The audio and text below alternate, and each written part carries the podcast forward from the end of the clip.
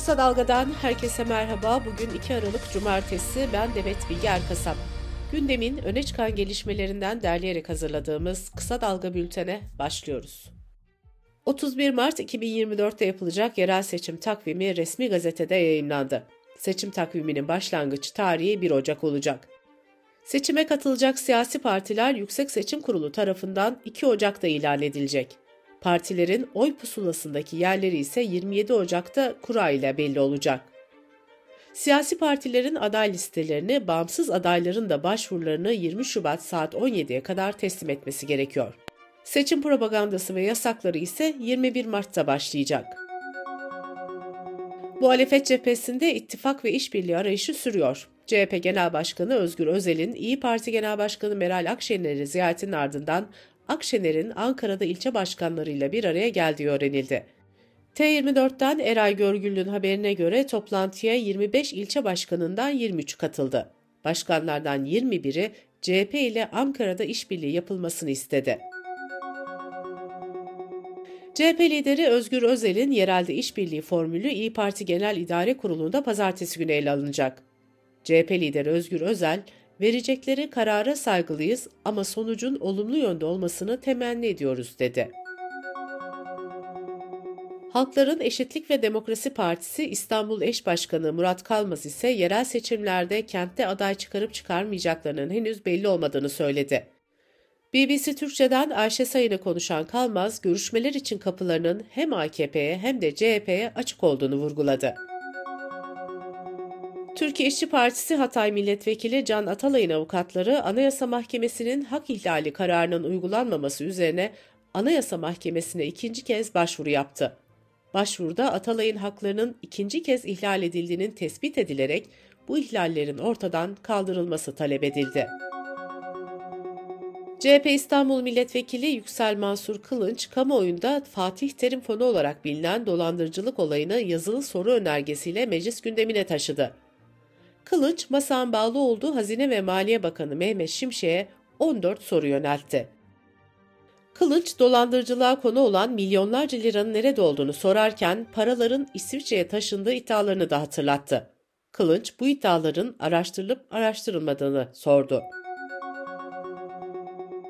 Türk Tabipleri Birliği Merkez Konseyi üyelerinin mahkeme kararıyla görevinden alınmasına tepkiler sürüyor.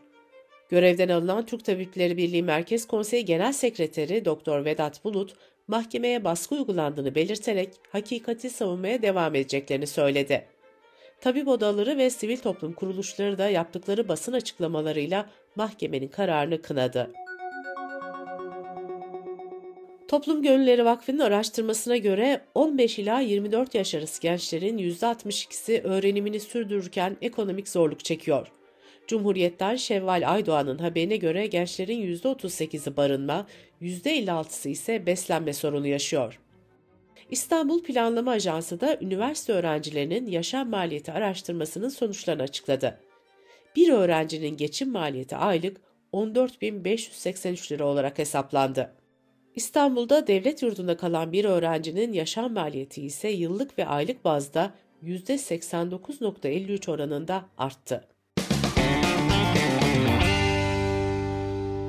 Kısa Dalga Bülten'de sırada ekonomi haberleri var. Asgari Ücret Tespit Komisyonu'nun ilk toplantısını dün yapması bekleniyordu. Ancak Çalışma ve Sosyal Güvenlik Bakanı Vedat Işıkhan, komisyonun ilk toplantısını on bir Aralık'ta yapacağını açıkladı. iki bin yirmi dörtte geçerli olacak asgari ücretin otuz bir Aralık sonuna kadar belirlenmesi gerekiyor. Asgari ücret halihazırda net on bir bin dört yüz iki lira. Devrimci İşçi Sendikaları Konfederasyonu iki bin yirmi dört yılı için asgari ücret taleplerini açıkladı. DİSK Başkanı Arzu Çerkezoğlu, asgari ücretin yılda dört kez belirlenmesini istedi. Çerkezoğlu bu yıl ilk kez talep ettikleri ücreti söylemedi. Çerkezoğlu bunun gerekçesini şöyle açıkladı. "Biz zamlı asgari ücreti bir Şubat'ta alacağız. Şimdi söyleyeceğimiz rakamın bu yüksek enflasyon koşullarında iki ay sonra uçup gideceğini hepimiz biliyoruz.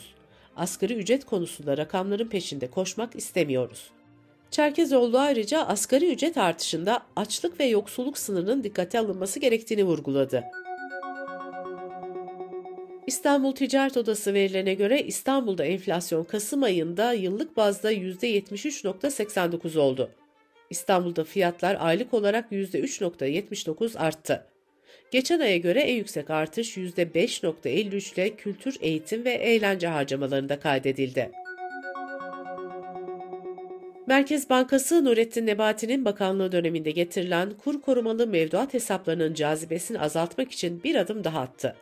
Merkez Bankası'nın kararına göre bankalar döviz dönüşümlü kur korumalı hesaplara politika faizinin altında faiz verebilecek. Uluslararası Kredi Derecelendirme Kuruluşu Standard and Poor's, Türkiye'de son dönemdeki ekonomi politikası düzenlemeleri nedeniyle kredi görünümünü revize etti. Kuruluş, Türkiye'nin kredi notunu B olarak teyit edip kredi notu görünümünü ise pozitife yükseltti. Türkiye Ziraat Odaları Birliği Genel Başkanı Şemsi Bayraktar, bazı tarım ürünlerinin üretici ve market fiyatları arasındaki farkı açıkladı. Kasım'da üretici ve market arasındaki en fazla fiyat farkı yüzde beş yüz kırk sekiz ile limonda görüldü. Limonu yüzde dört yüz yirmi üç farkla portakal, yüzde üç yüz elli dokuz farkla mandalina ve yüzde üç yüz beş farkla kuru soğan izledi. Dış politika ve dünyadan gelişmelerle bültenimize devam ediyoruz. Gazze'de İsrail ile Hamas arasında yedi gün devam eden geçici ateşkes sona erdi. İsrail'de saldırılarına tekrar başladı. Gazze'deki Sağlık Bakanlığı'ndan yapılan açıklamada İsrail saldırılarında sadece birkaç saat içinde otuz iki kişinin öldürüldüğü bildirildi. İsrail, savaş hedeflerine ulaşmada kararlıyız açıklaması yaptı. Katar Dışişleri Bakanlığı ise İsrail ve Hamas arasında geçici ateşkesin uzatılması konusunda taraflarla yapılan görüşmelerin devam ettiğini açıkladı. Katar ayrıca İsrail saldırılarının arabuluculuk çabalarını zorlaştırdığını da vurguladı.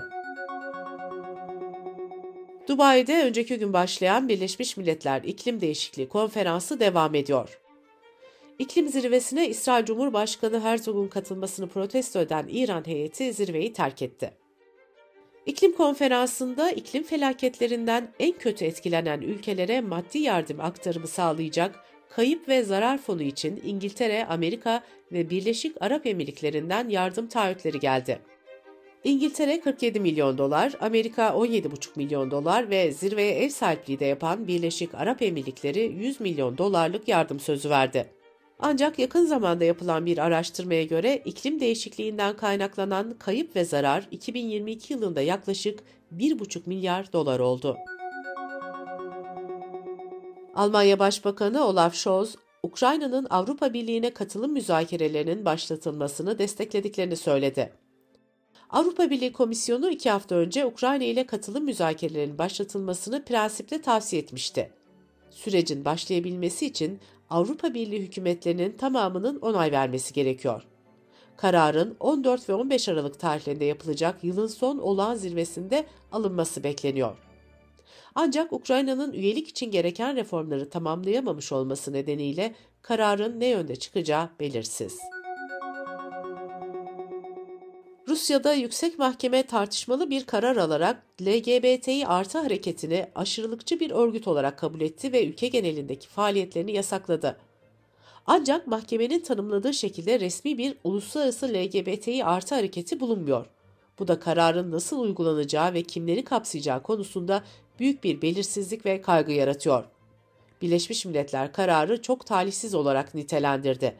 İnsan Hakları İzleme Örgütü de mahkeme kararının tüm L G B T İ artı hareketlerini tehlikeye attığını vurguladı. Amerika'da Teksas Eyaleti Başsavcısı kovid on dokuz aşısının etkinliğiyle ilgili yanıltıcı bilgi verdiği ve karşı sesleri susturmaya çalıştığı iddiasıyla ilaç şirketi Pfizer'a dava açtı.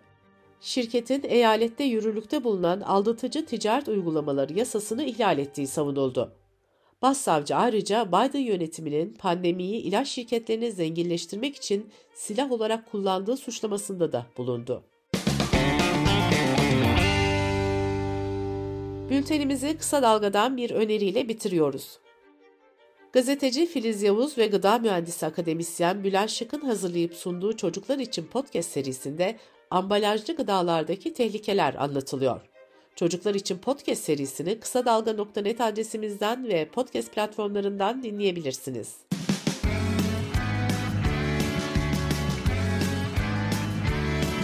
Kulağınız bizde olsun. Kısa Dalga Podcast.